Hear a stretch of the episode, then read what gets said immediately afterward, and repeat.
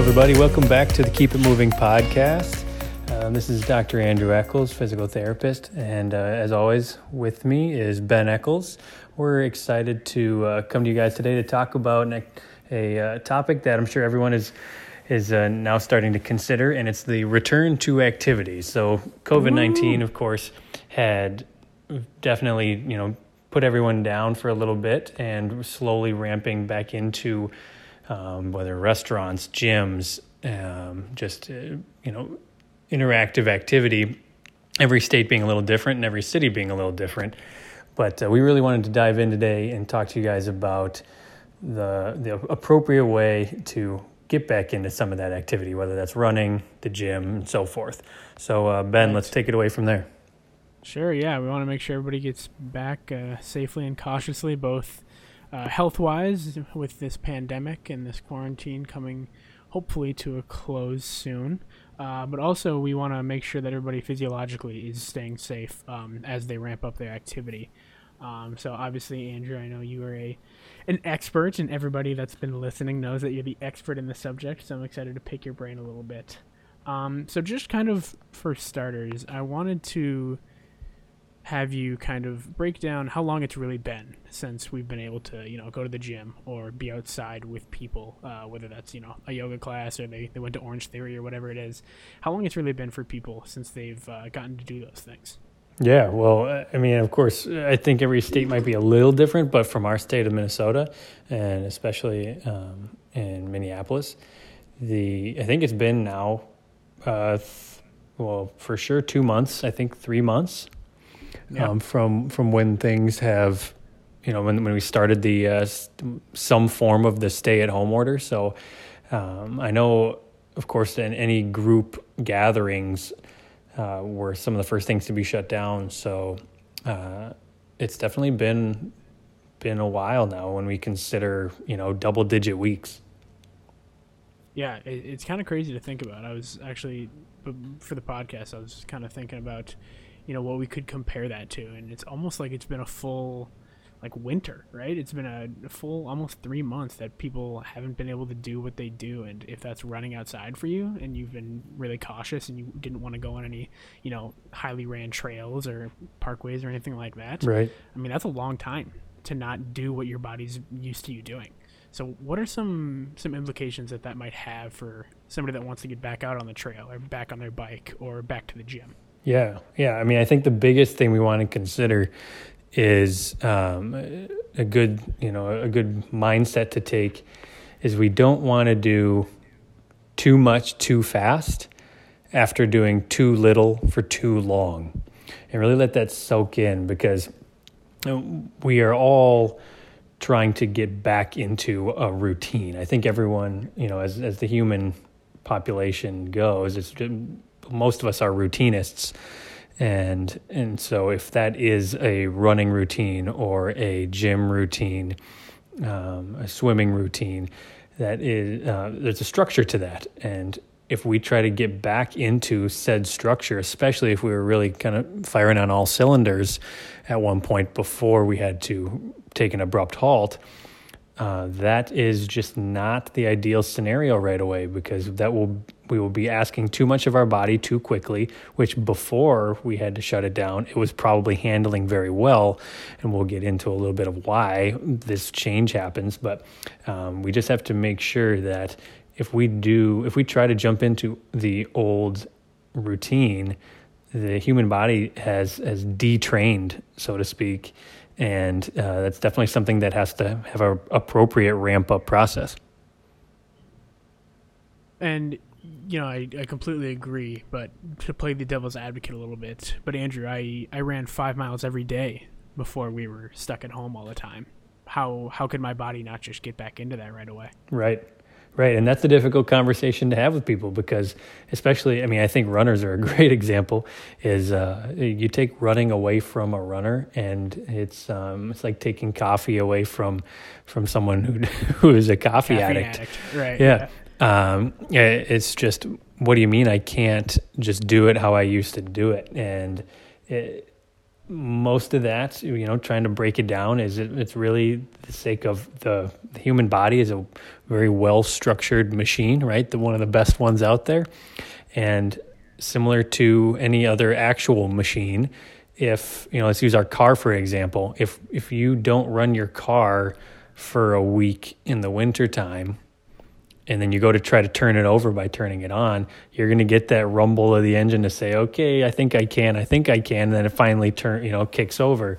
But it's it's not just something that that happens right away, and and the human body is the same way in that aspect of we need to slowly reteach it because the muscles are forget kind of that mo the the rhythm of how you ran. The joints aren't used to the impact like they were before same with the tendons. So all that stuff is like relearning how to ride a bike again.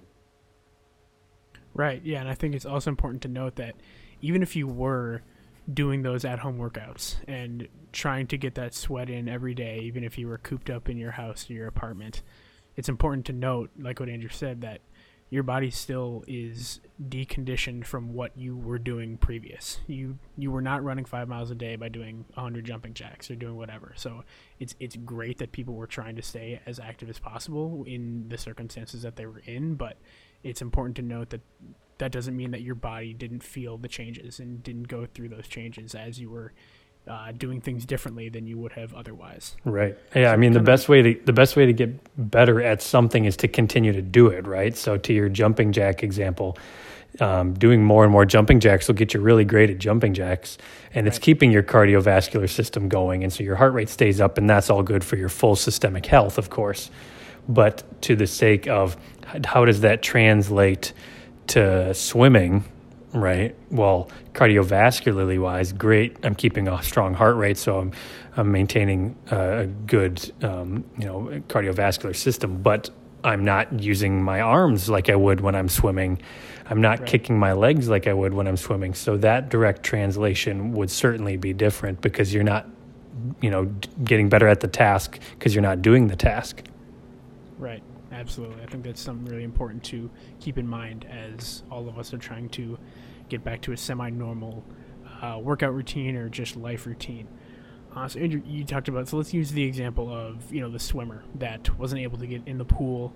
Um, or we could do a runner or biker that you know their their joints aren't used to that impact that they had. What what are some of the things that can happen physiologically uh, when when you are deconditioned when you, you aren't able to do those you know exercises that your body is used to you doing. Yeah, so let's kind of take it from um, an extreme example and say someone who is a you know an intense five day a week biker, runner, swimmer, and now they can't do that and they just stop completely.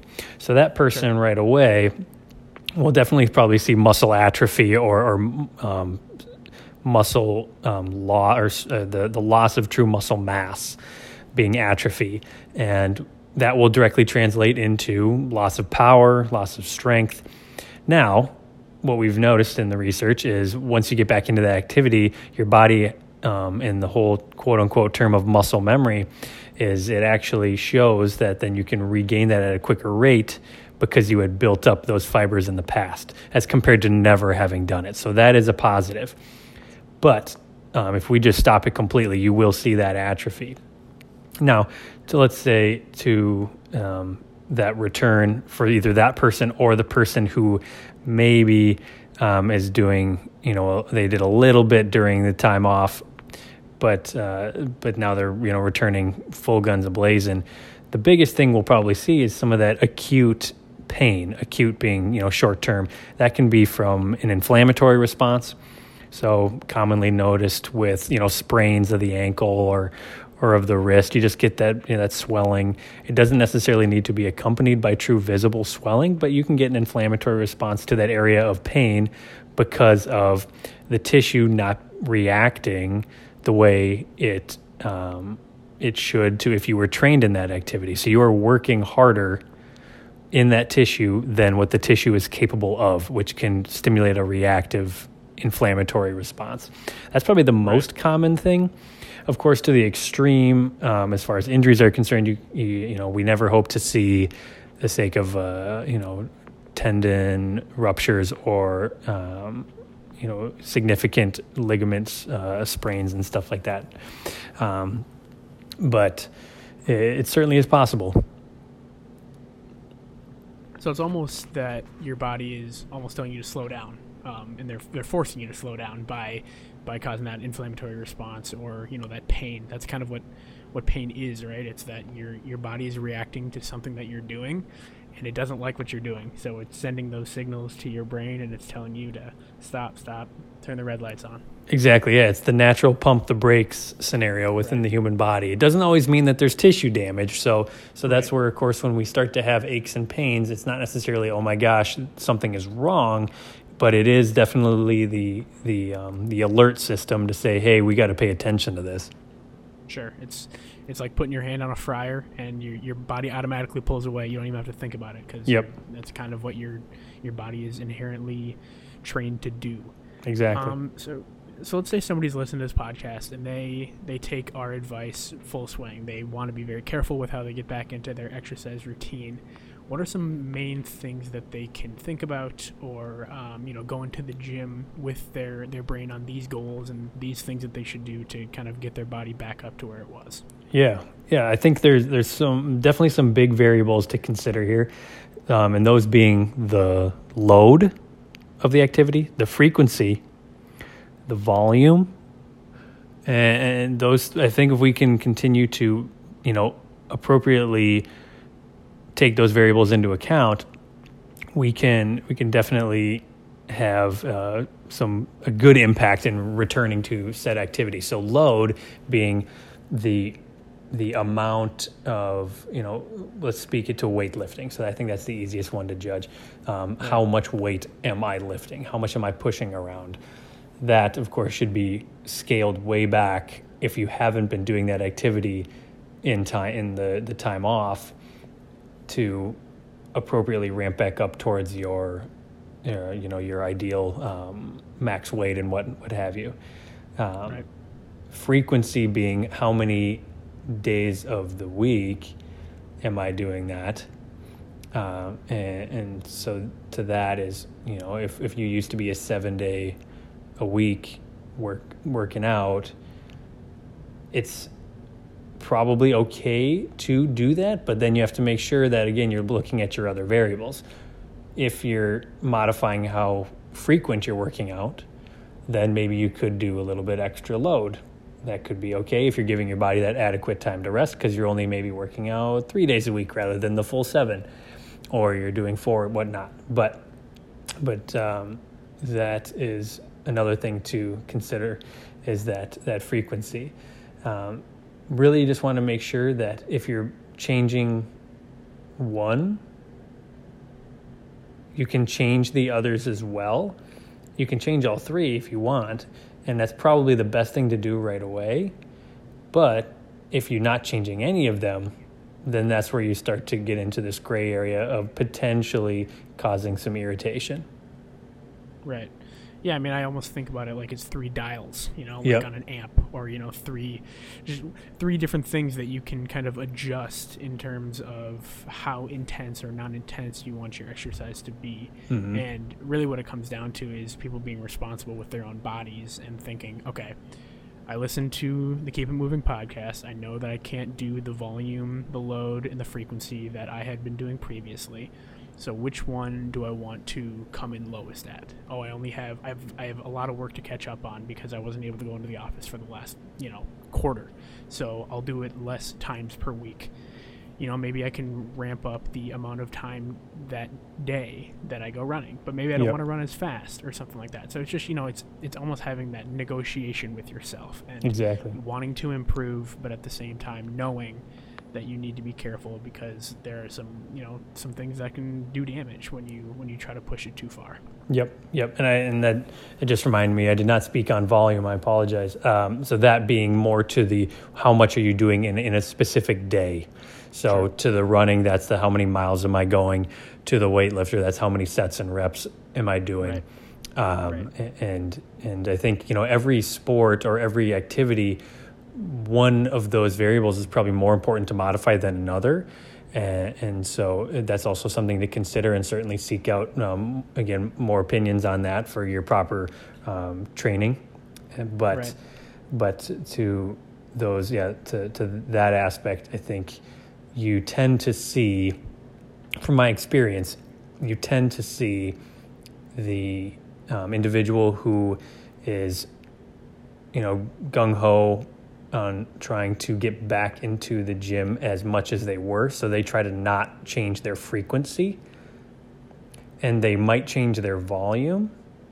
And they might change their their uh, load. But to try to get back into seven days a week is really tricky right away if you had been that that acute complete stop right someone went from doing things all the time to not doing anything it's just not feasible to re-ramp back up that frequency to the highest extent Right, Um, too extreme. Exactly, exactly.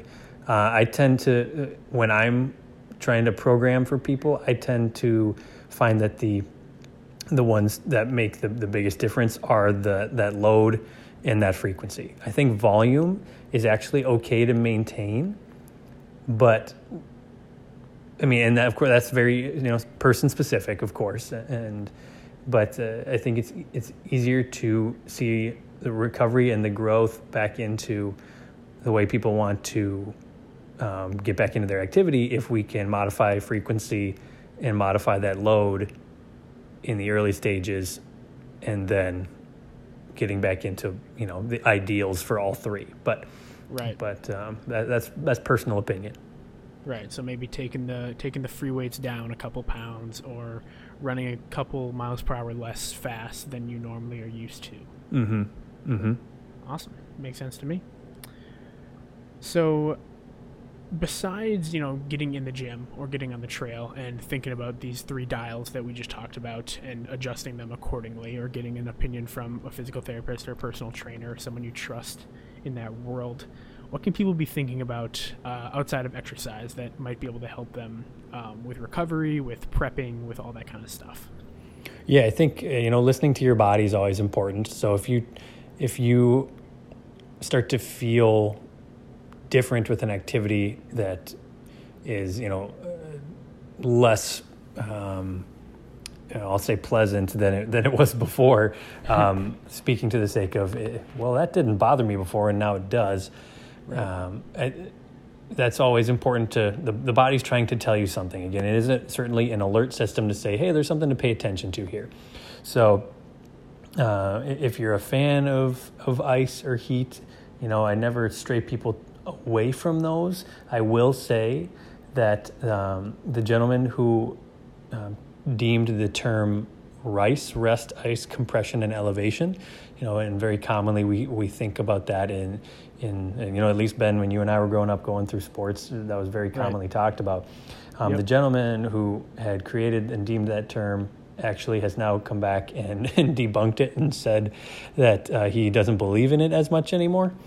Oh, interesting. So, and, and a lot of the rehab world is moving away from icing just due to the fact that what we're finding is it's slowing the inflammatory process down. And the inflammatory process is meant to be a part of our body system for a reason. It is trying to heal us. So, if we try to slow it down, are we technically delaying recovery?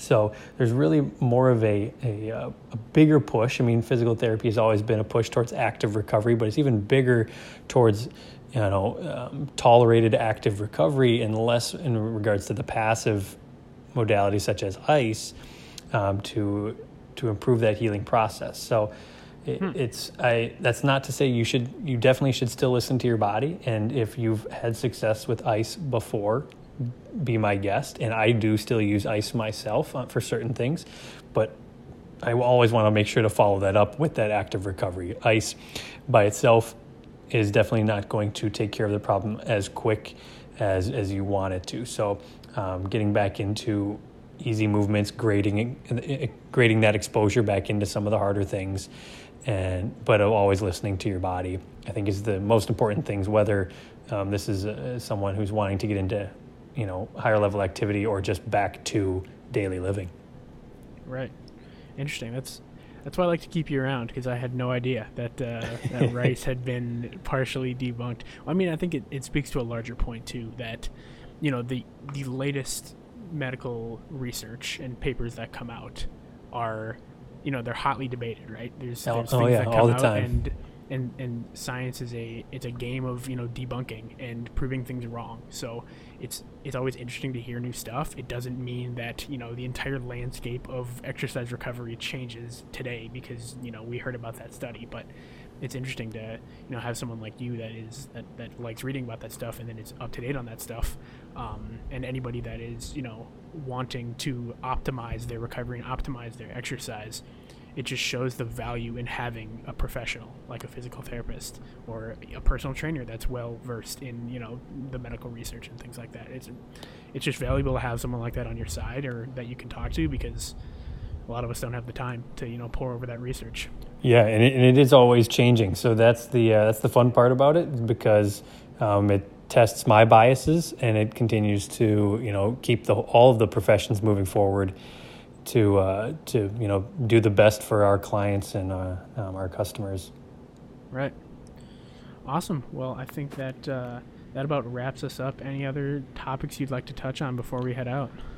No, I think just, again, just wrapping it back up to our three dials, right? So everyone, just making sure you're as we get back into our activity, and we I, we want you to um, get back to as much as you can you can tolerate um, in in while listening to your body, modifying that frequency, that volume, and that load, and uh, and continuing, of course, as we always say, Ben, to to keep it moving. Exactly. Yep. Listen to your body. Consult with you know the experts experts that are in your corner. Whether you have a physical therapist, a doctor, a, a personal trainer, or anything like that. Uh, the their opinions are very very valuable right now. Um, but yeah, like we always say, uh, you can reach out to us at keepitmovingpodcast at gmail.com. You can reach out to Andrew on Twitter or Instagram at Loon State Physio. We do love to hear from you guys. We love taking questions. We love interacting. So please keep those coming. Anyways, everybody, keep it moving.